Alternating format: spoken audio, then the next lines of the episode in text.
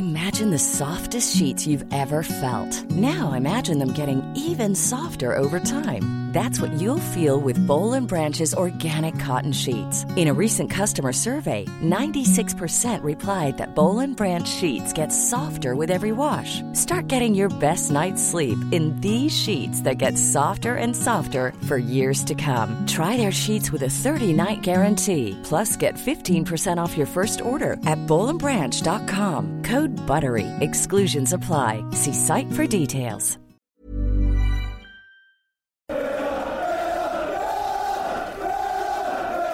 Hello and welcome back to another edition of the Holt Cast. Cole Pedham finally back for another podcast. I haven't done one since November 18th. It feels like it's been about three years for me, being one that feels like he's either editing, uploading, or on a podcast himself for the last several years. So uh, my excuses now are going to be I'm slightly rusty. So if I say something slightly naive, stupid, or out of character, let's blame a little bit of rust. But like the Villa players, of course, we're we're back in prime fitness, and hopefully I will be too by the end of this podcast. Of course, we are joined by Mr. Simon O'Regan as well, the World Cup traveler himself. We will have a World Cup special, a little bit delayed, but that'll be coming out very shortly as well. But anyways, we're here to talk all things Aston Villa with a 3 1 loss at Villa Park at the hands of Liverpool. About a million chances for Villa, but it didn't come off. But nonetheless, Simon was there. So I'm going to go to him with plenty of insight and hopes that he can guide us with his bald headed wisdom. So, Simon, I haven't made fun of you in a long time, so I had to throw it in there. How are you? Yeah, I'm not too bad, uh, in spite of that cruel attack on, on my uh, challenged appearance. But uh, yeah, I'm not too bad. Had a good Christmas. How about yourself? All good? Yeah, all good. Can't complain. Uh, everybody's happy. Puppy's a little bit uh, moany after uh, losing his manhood, but uh, all in all, it, has been a week of experience. Well, let's not go into that because I don't think people want to hear that. And if you're eating your breakfast or something during this, I do apologize. But uh, yeah, let's get into the game. Seb was meant to join us, but he decided he was too cool for us and needed a little bit of R and R next before his next appearance. So it'll just be us. What did you make of the game yesterday? Of course, I did reference about a million chances it felt like Villa had. Of, of course, the XG nerds will maybe point to another thing, but with the quality of chances we had, we might as well start there. It really felt like we should have had more, shouldn't it? Yeah, it does. I mean, to create that amount of chances against you know a top team like Liverpool have had a stuttering start to the season, but but they're still one of the best teams around. Um, you've you've got to be taking some of those chances that that we squandered if you're going to get anything out of that game. And it's kind of sort of you're looking at the game and all the way through, I always felt that that Liverpool were the better team and and were had a relative amount of control. But yet at the same time, we still we created so many chances against them, and it was really disappointing that, that we didn't get anything more out of it, especially in that, that second half. You know, I, I thought we came out looking really, really good. Obviously, pulled the goal back, and, and you're thinking that there's a chance to nick something here. But then, having said that, I, I did always feel that that we looked vulnerable to conceding on the break, um, especially with Darwin Nunez for them. I, I, thought his pace causes problems all night long, and and I think I, I, thought we we got caught with balls in behind the fullbacks quite a lot as well, which, which was a real problem. But but I thought we'd caught them out with with balls over the top as well. I thought they really struggled to deal with it. Um, so you kind of you're coming away disappointed that we've lost. It's a game I kind of expected us to probably lose anyway. But I think there are positives there, but we really do need to, to sort out what's going on in front of goal if if we want to progress up that table. Absolutely, and I, of course I, sh- I should address the goal scorers yesterday. Of course, Mohamed Salah scoring in the fifth minute assisted by Andy Robertson, Virgil van Dijk scoring in the 37th assisted by Mohamed Salah. And uh, we're going to call him Young Stefan, um, the 18 year old Spanish fella from Liverpool, of course, scoring in the 80, uh, 81st minute, I should say, for them. I'm not even going to pr- try to pronounce the last name just to not insult uh, Spanish people or people that think I'm illiterate. So let's avoid that. And of course, Ollie Watkins scoring in the 59th minute from a uh, very wonderfully taken Douglas Luiz uh, delivery cross, I guess you could call it. But of course, let's start with Ollie Watkins. I mean, he finishes one chance, the one chance we probably think he should have kind of. Maybe I don't know. Like a lot of people were saying that that's maybe one that you don't expect him to finish, and the others you do, which I, I can see that point of view. But of course, earlier on, I had a kind of a half chance running with the defender, had to take that as a quick pop shot, didn't really get it off. And then, of course, the one on one with the goalkeeper. I mean, we were saying this before recording, but I mean, the man one on one with the goalkeeper, it's, I don't know. Give me anybody else at this point. Yeah, it's, it's like watching Gabby Agbonlahor when he first came through as a youngster. He, he seems to me, he's kind of he's one of those finishers that if he's got time to think about what he's doing, he he's almost like he overthinks it and, and really struggles. Yet the instinctive ones, like the goal he actually scores, I actually think that probably was the hardest chance.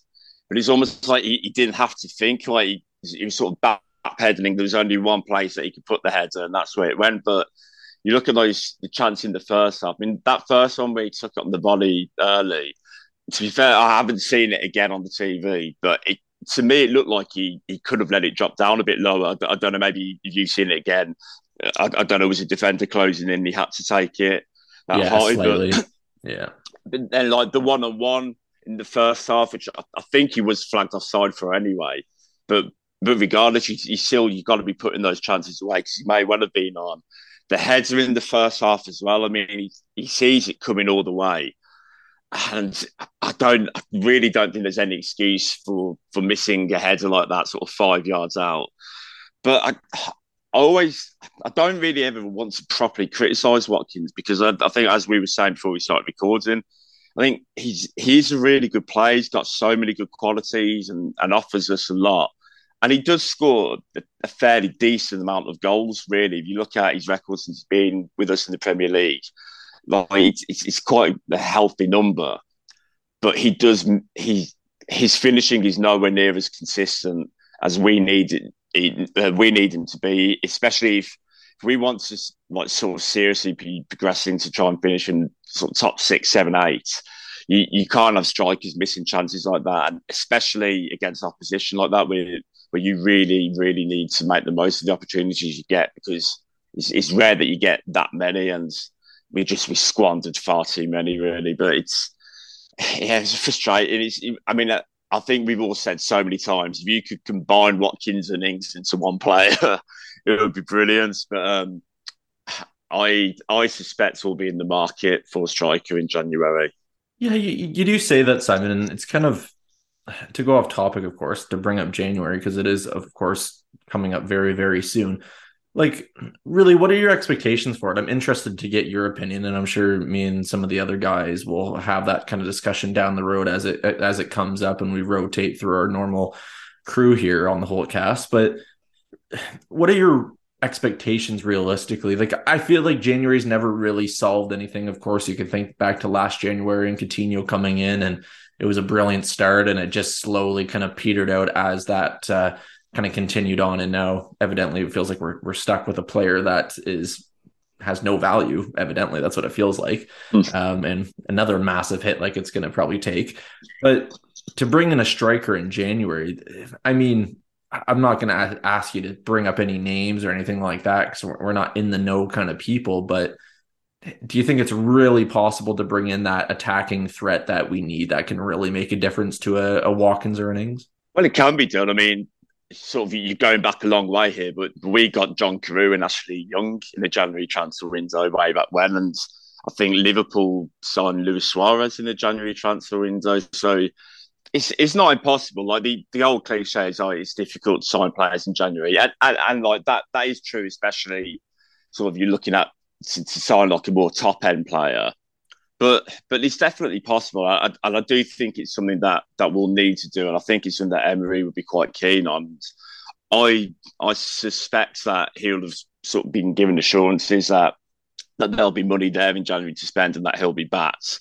I mean, you mentioned last January, obviously they backed Gerrard with Coutinho and Lucas Digne as well. Obviously, came in the January, so I I I think that I think we'll definitely try to do business, but you know, as we sort of said, you don't really know what names they'll be looking for, and you know whether the players that we're after, you know, the clubs may not be so so keen to get rid of them. So I, I don't think if, if, no one like there's no big signings coming in, I don't think it'll be for the lack of trying. I think we will try and do some business, uh, and I I think I think they'll probably look to try and get two sort of big players in a striker and a wide player as well, because the system that seemingly Emery likes to play with the sort of four two three one.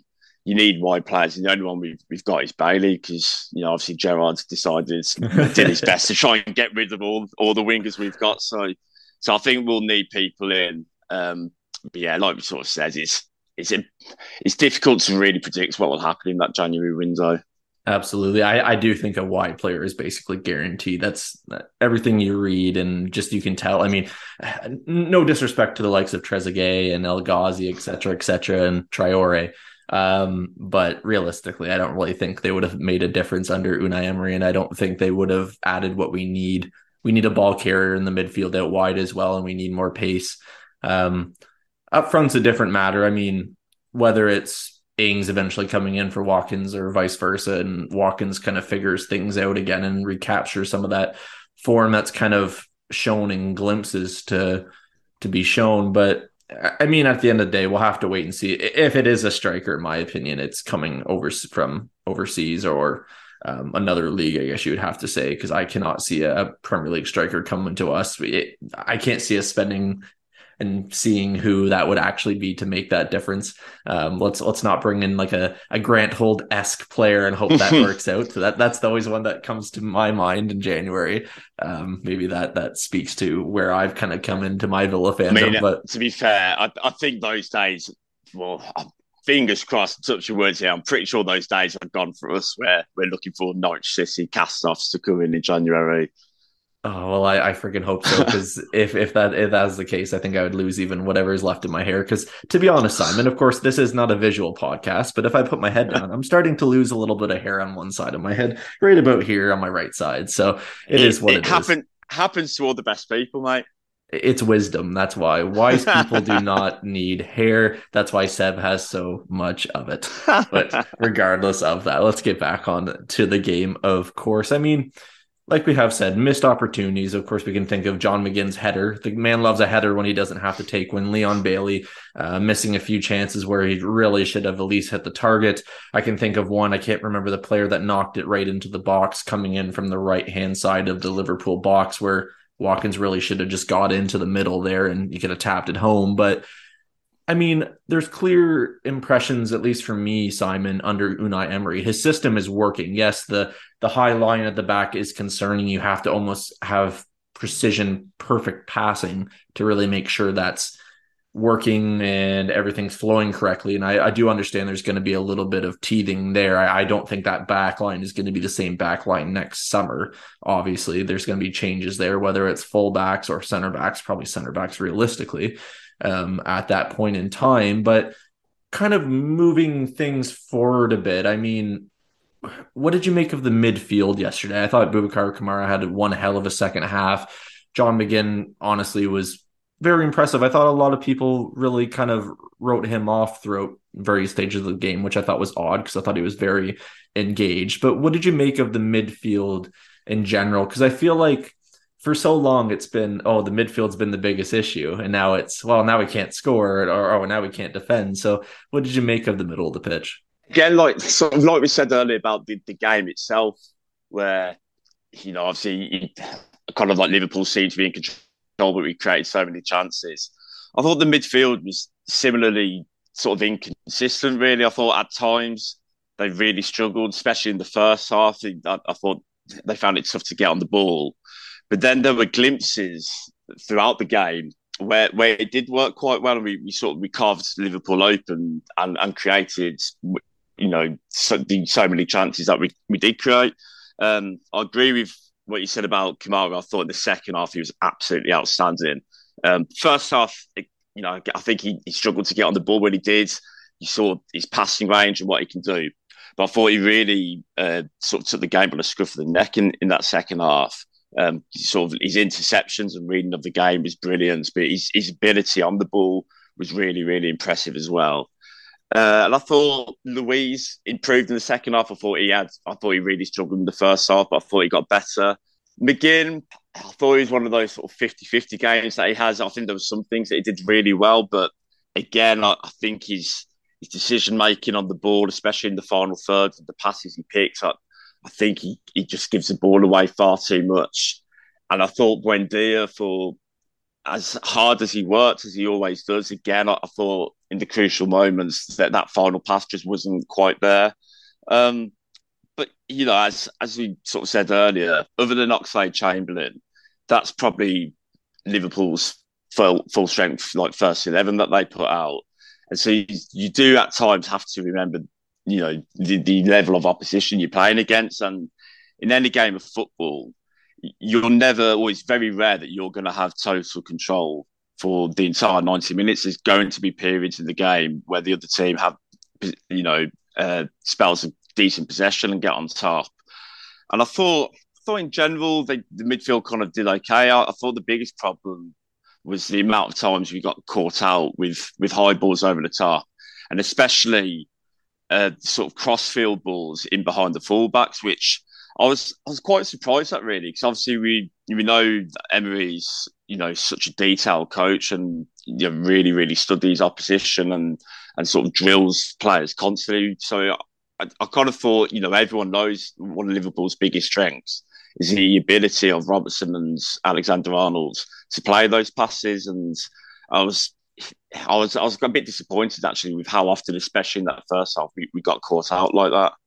Well, the thing too, really, and you're you're going on about the fullbacks. I thought how easily it was the, the space between the center backs of Konsa and Mings was something I really noticed yesterday. And of course, that's going to happen when you have two center backs that aren't natural ball playing center backs. And of course, this is where you hope Diego Carlos comes back and he's still the same player and he's not another poor investment that didn't work out because of an injury. It feels like we've had too many of those um, for various reasons not work out. But um, I, I I don't know. It's it's almost like you have to. I can't say we're suffering because it's still six out of nine points for Unai Emery in his early reign at Villa Park. But at the end of the day, it, we're going to have to be patient for the next month or so and hope that whatever additions and little moves we can make because we have to do we have to remember as well there's going to be a few exits here. And i feel like there's going to be a few surprising ones as well it feels like by the way that you can see who's continually playing under Unai Emery in the early days and who isn't. And who isn't are players we just brought into, which is kind of scary to think about. But regardless of that, um, that'll be have to be something to be discussed for a January transfer special or something. But let's get over to some of the Twitter um, comments, questions, concerns that people sent in. I asked for them roughly about an hour ago, and uh, we'll just kind of go through some of them. Some of them we've already discussed. So just to give it a, sh- a shout out to Peter Stevens. Um, he was kind of bringing up we need a clinical striker uh, to really get up into the European spaces. Is that realistic signing at the moment? We've already discussed that, but I just kind of wanted to give him a shout out. And I think there was one other person as well. I think it was uh, Mohamed Shaba was also mentioning that as well in regards to a striker. So we've already covered that, but shout out to you guys and thank you guys very much for the support. There's one here that I wanted to get to from um, at Car was it Car Carvillain or Carvy eleven A N. Um, God, I'm blind. Need glasses apparently because I can't even read that. He says thoughts much better playing style and clear identity against Liverpool. Of course, his question is, and Simon, I'll give this to you. What is it that Konsa offers this team? Hey, Dave. Yeah, Randy. Since we founded Bombas, we've always said our socks, underwear, and t shirts are super soft. Any new ideas? Maybe sublimely soft. Or disgustingly cozy. Wait, what? I got it. Bombas. Absurdly comfortable essentials for yourself and for those facing homelessness. Because one purchased equals one donated. Wow, did we just write an ad? Yes. Bombas. Big comfort for everyone. Go to bombas.com slash ACAST and use code ACAST for 20% off your first purchase. Burrow is a furniture company known for timeless design and thoughtful construction and free shipping. And that extends to their outdoor collection. Their outdoor furniture is built to withstand the elements, featuring rust-proof stainless steel hardware, weather-ready teak, and quick-dry foam cushions. For Memorial Day, get 15% off your Burrow purchase at burrow.com slash ACAST and up to 25% off outdoor. That's up to 25% off outdoor furniture at burrow.com slash ACAST. I think I think that's slightly unfair on him. Um, I, there's no doubt that he's not playing as well as he has played for us before, but I still I do think there's a good defender there. Um, I think probably his biggest problem is going forward is going to be he's he's not the best on the ball. Um, you know, his passing out isn't great, but I I do think he, he offers quite a bit to the team. And you know, you sort of you look at Emery's first two games, especially. I, I thought him and Mings played quite well against Manu and Brighton. Um, so yeah, it's sort of it's, it's one of those that I, I think if, if, you're looking at people who are likely to be replaced going forward, I definitely think that he's he's one of those who could find himself out the team. And I think when Carlos is fit, I suspect from sort of the, the current playing squad that you, it would be Carlos and Mings would be the partnership at the back. But I, I wouldn't I wouldn't necessarily be willing to to write him off just yet because you think back, especially to that uh, that COVID season, you know, he was absolutely outstanding, and you, you could argue he's probably the best English centre back playing in the league that season. Um, you know, whether he's, you know, you hear the stories of players that that excelled in that COVID season because the crowd weren't there. There may be an element of that, but I, I, I've never really looked at Konsa as someone who sort of like crumbles under pressure or something like. He, he's always tended to, to be, you know, sort of have a calm demeanor about him. Um, you know, I don't, I don't think he's been terrible this season. I, I think last season he had a bit of a struggle, but I actually think this year, even towards the end of the Gerrards, I, I, I thought in general he was improving. So I, I think there's there's still a, a, good player in there, but he, he he probably needs to step it up a bit over the next couple of weeks, especially. Yeah, absolutely. I I think it's a little harsh, like you mentioned there, Simon, to really write him off or anything. It's it's unclear whether or not he's peaked, and that's really the high highest heights of his powers. I guess it's yet to be seen unless he leaves Villa in the near future. But all in all, we'll probably make a profit based on what Villa played for him, paid for him, and that's the most important thing. But all in all, I mean, it, it's such an odd one because I always thought, you know what, if if Mings ever left and Cons is going to be there for years, and if we can get someone in that's even better than Mings, then that's our center back partnership for the next five plus years or something like that. That has a set, but right now, given the way that Emery wants us to play, of course, you need ball movers. I've, and unfortunately, he is not a ball mover. We don't really have any probably aside from Diego Carlos, who's of course yeah. still working his way back. So it, it's it's so tricky to really throw it on him because if that's the case, then you might as well throw it on basically every center back at the football club aside from Diego Carlos. Well, the thing is, as well, Cons is only 25, which, exactly. which is quite young for a centre back. You know, a, a lot of centre backs don't really sort of reach their peak until they get to sort of like 28, 29, even 30.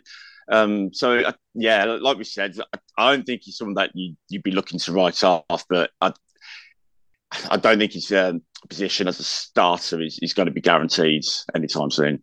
Absolutely. Uh, Carville also asks, um, I'll slightly adjust this question to make it a little bit more general because he says, Can Cameron Archer be given a proper chance? But I'll switch to can slash will Cameron Archer be given a chance? quickly, I'm going to probably say he's going out on loan in January because he just needs it. But where do you stand with that, Simon? Yeah, I, I would agree. I, I, I, think he'll, he'll be sent out on loan. I mean, he, you kind of, I don't really see him force his way in ahead of Ings and Watkins just because we're sort of the position that we're in now. It's very unlikely that a manager, especially when he's just come in, is, going to, to, you know, start with such a young lad. And with us probably going to be looking to sign a strike in January as well. I think the best thing, send him out on loan again, and then it allows Emery to sort of have a proper look again then next summer. Absolutely. And of course, his one concern that he put in, and I, I think there is a few more if I scroll down here, Uh, Paul Foster mentions uh, a backup goalkeeper. Carvillan says concerns Robin Olsen. I think there's about two or three more that mention Robin Olsen as well, who I can't remember if he won Swedish Player of the Year or the best Swedish goalkeeper of the year or something like that. Um, either way, the standards in Sweden must be very low. That's all I can ever say. Um, I don't know. I I'm not going to say he's any worse than some goalkeepers in the past, but we've had some absolutely terrible ones like the who who was the Portuguese fellow we had in the championship that uh, we, we brought in Moreira. Yes, yeah. I mean, we've had him, of course. Um, maybe I don't want to throw Mark Bunn in there because he does follow the the Twitter page, but uh, it wasn't the greatest either. I mean, the list probably goes on and on. And Simon, you could probably think of even more. But uh, yeah. I'll never, I'll, I'll never put Nyland in there. He saved us. That's all I can oh, say. You, you see, I, I, was going to say, like, I, I thought we'd we'd really have to go some to to find a worse keeper than than Nyland's, but uh, Olsen, he's um, God, I think he's awful. Like, really, really poor, and we. I think we desperately are going to have to try and sign a backup keeper in January, or pray that Jed Steer gets himself fit again. Well, Nyland rogue VAR, so he is therefore the greatest goalkeeper in the world. That's all I can say. But yeah, no, it's it, it's one of those things. I think when he came in, it was a cheap and cheerful thing. It really, I mean, I think we all thought it was a safe pair of hands. Um, and then I, I saw all this incoming kind of uh, swarming of concern from Sheffield United fans, I think it was, who said he's absolutely crap. And I thought, oh no, what have we done here? So we've only continued the uh, the tradition. Hopefully, Jed Steer comes back and saves the day because I would love to see him stick around for a little bit longer. But uh, to be honest, I probably doubt that. And for the betterment of his career, he probably should move on and actually play some minutes. Um, let me see if there's any more here that we can kind of mention here. Uh, Simon Palmer saying, as mentioned before, Olsen isn't good enough. Like we've just kind of uh, referenced there briefly. Liverpool were so open, and I'm sure Ings would have finished a couple at least if he started. Two steps forward and one step back. And I mean, Simon, that's kind of always been the thing that Villa has in it, though. It's either, of course, we've moaned about be- needing a defensive midfielder, but we can score goals, or we can't score goals we don't have a midfield, but the defense is playing well. Um, it, it, it's never a fully well-oiled machine, is it? No, but I, I don't know if I'd agree with with that sentiment of two steps forward, one step back. I, I think so, eh, if we'd have say like beaten Manu, beaten Liverpool, and then lost to Brighton, you can maybe make that argument. But you know, losing at home to Liverpool, if you look at the chances we, we created as well, I, I don't think I don't think you can come away from that thinking, God, everything's terrible. You, you know, if you look at um, some of the defeats to the bigger teams under Gerrard, for example, you, you came away from there sort of, you know, you've lost a game, you think we're expecting to lose a game, but you've you've had no idea what the team were trying to do anyway. I, I think at least now, like you can clearly see what they're looking to do, and for you know decent spells in the game, they did that as well. So I, I definitely wouldn't wouldn't sort of be coming away from that game thinking, "Oh God, we've taken a step backwards." I, I if anything, actually think there's sort of encouraging signs from it, and I, I think um, I saw, I think it on Match of the Day, it might have been when Klopp was doing his interview, and he he was saying he said that he said Villa Park's always a difficult place to go anyway, and he said I think we've seen tonight that in the next few weeks is this is going to become an extremely difficult place for people to come. So they were absolutely delighted to walk away with three points.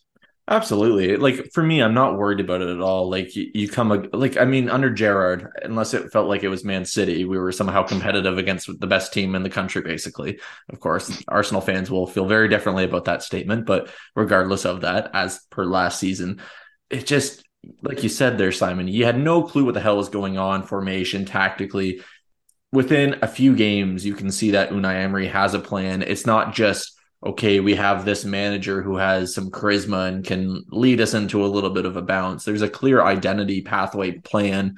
And hopefully that carries itself into the transfer market. It carries positive momentum into the rest of the season. And realistically, I mean, I, I think there's kind of a hard kind of sense of reality that some Villa fans need to face. And I think there was so much positivity into the summer, coming into the new season that we all thought, or at least most people maybe thought, you know what, this is really going to have a go this season. This is our season.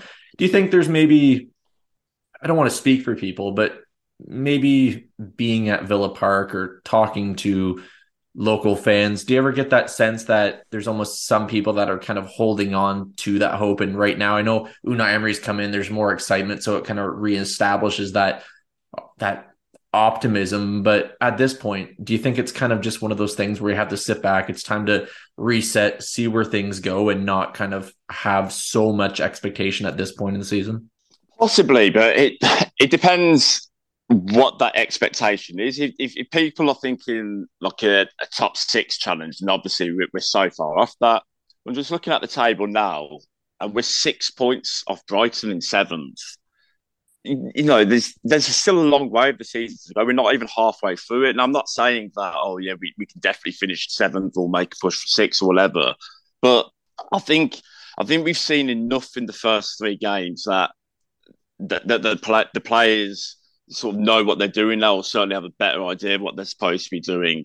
Um, and you know, six points is, is easily made up. It's, it's not an insurmountable amount with so much of the season to go. We've got a transfer window to come. We've got some really good players in that squad, especially going forward. The midfield now with Kamara and Luiz looks so much better. You've got Dendoncker as well, who's a really solid option in there if you need. I, I think I think there's a concern in, in the defence, and, and that's maybe where some fans may need to temper expectation. And and also, you've got a team that hasn't really been coached properly for, for a while, and now they've got someone in who's so meticulous and stuff like that. I think there will be speed bumps along the way, and, and maybe yeah, this season maybe a bit too soon to sort of make a push for top seven or top eight.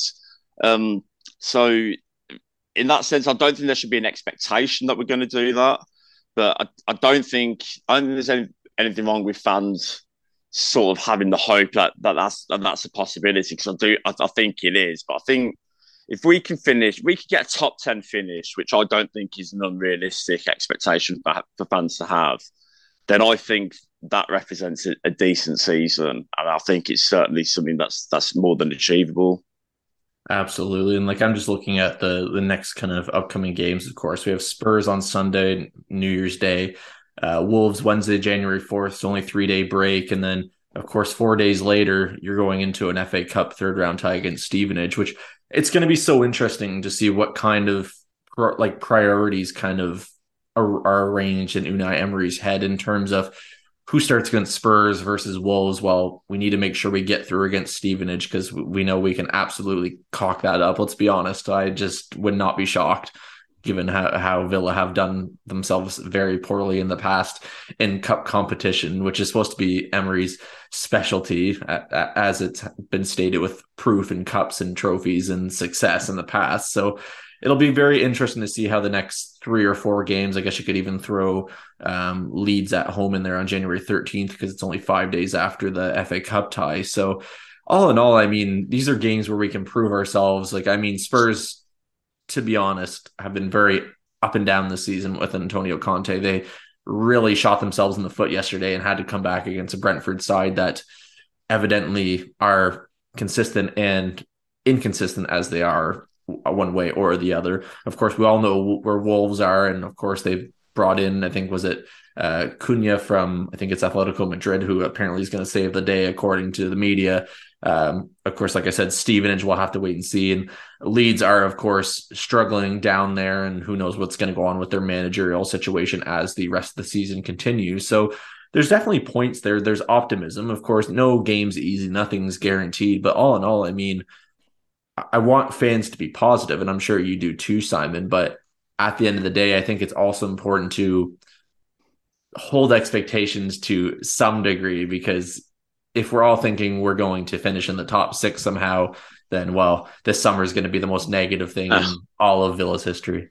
Yeah, I mean, I, would be very surprised if there's many Villa fans who are thinking that a top six is going to be realistic.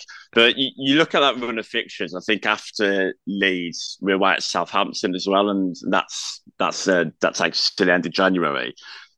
That's that's not a bad run of fixtures to have. I think. I mean, Tottenham away, sort of you look at it on paper and think that that'll be a tough game, and, and, it will be. But it's a game where there's definitely an opportunity to get something from it. You, you, say you look at them yesterday against Brentford, and actually how they've been for quite a while under Conte. They they, they don't tend to start too well. The what we'll have to do is what we didn't do yesterday is, is make the most of the chances that we get against them, especially in that first half.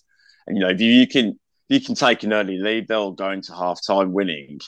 I think the crowds might might get quite restless there. And then you look the games after that. You know, it was just like looking at the league games: Wolves at home, Leeds at home, Southampton away. They're they're decent game. There's opportunities to, to get points. I know Wolves got a late win yesterday, but they're still down there struggling. Leeds are struggling, Southampton are. So I think be interesting come the end of January after that those uh, the next four games to see where we are on the table. I think with whatever business we may do as well, I think we'll have probably a better idea of, of what the rest of the season will look like for us. But um, yeah, there's definitely real opportunity for us to, to go and set a marker down for the rest of the season. I think. Absolutely, of course, and even looking at Spurs' schedule, of course, after us on Wednesday, January fourth as well, they have Palace and then three days after, so they're only playing. They only have three day breaks between games, really. Um, they're going or they're hosting uh, Pompey. So I mean, of course, it, it's a little bit different when you're playing a, a, lower tier side, and maybe that's a little bit of different mentality. But it's really it's one day less rest with three games there, so it's going to be interesting to see how Antonio Conte essentially manages us than Palace. And then, of course, Portsmouth in mind as well. There's going to be a little bit rotation, I would expect, for their side to say the least. Of course, they're still fourth. They're on 30 points. We have to give them some respect. They still mm. do hmm. have Harry Kane, and the list goes on and on. They're a very talented squad and can beat the best on any given day. So you have to keep that in mind. But looking at their past games, really, they've what they lost to Forest in the third round of the EFL Cup. They narrowly beat Spurs, I think, or not Spurs, sorry, they narrowly beat Leeds uh, four three. Yeah. I think that was, if I'm thinking correctly, all the way back to November 12th. I feel like that was a little bit of a fluke at the end how they won that. Mm. And then, of course, drawing against Nice in a friendly, drawing coming back to draw against Brentford yesterday um, on Saturday. I mean, really, it, it's a good time to play them, if any. So, all in all, what would you say if it was a score prediction by chance? I'm going to go positive and say two one Villa. I, I think we're gonna we're gonna go there and do them that's good because I said that on a Spurs podcast we are going to beat them 2 1 Villa, and that went out on today being Sunday. So, or not Sunday. Wow, my days are absolutely screwed up. What day is it today? It is Tuesday. Um, of course, you guys are hearing this a little later on the Wednesday. This is what the Christmas season does to everybody. I don't even know what yeah. days I work anymore, what day it is. Um, next thing I know, it'll be Sunday again, and I won't even realize that. So I think it's good to wrap things up there, guys. Thank you very much for joining me. See, I'm still not making very much sense, but hopefully by the next time I'm on this podcast, I'll be a little bit more back into full fitness and words can come out of my mouth correctly. But, anyways, thank you very much to Mr. Simon O'Regan for joining me. You can find him on Twitter at Cy O'Regan. Follow me on Twitter at Talk Aston Villa. Tweet the team at 7500 to Holte. Of course, check out the website www 7500 to holte.com and of course like i said we should hopefully have a spurs preview uh, opposition preview out prior to that game on New Year's Day. Hopefully, I say I'm not sure if exactly it'll happen, but regardless, we've had a little bit of chat today, so hopefully you enjoyed that, and hopefully we can go in with a nice victory, a little bit more positivity going in post Spurs, and we'll just be a happy bunch of Villa fans. But anyways, we'll leave it there, and don't forget up the Villa.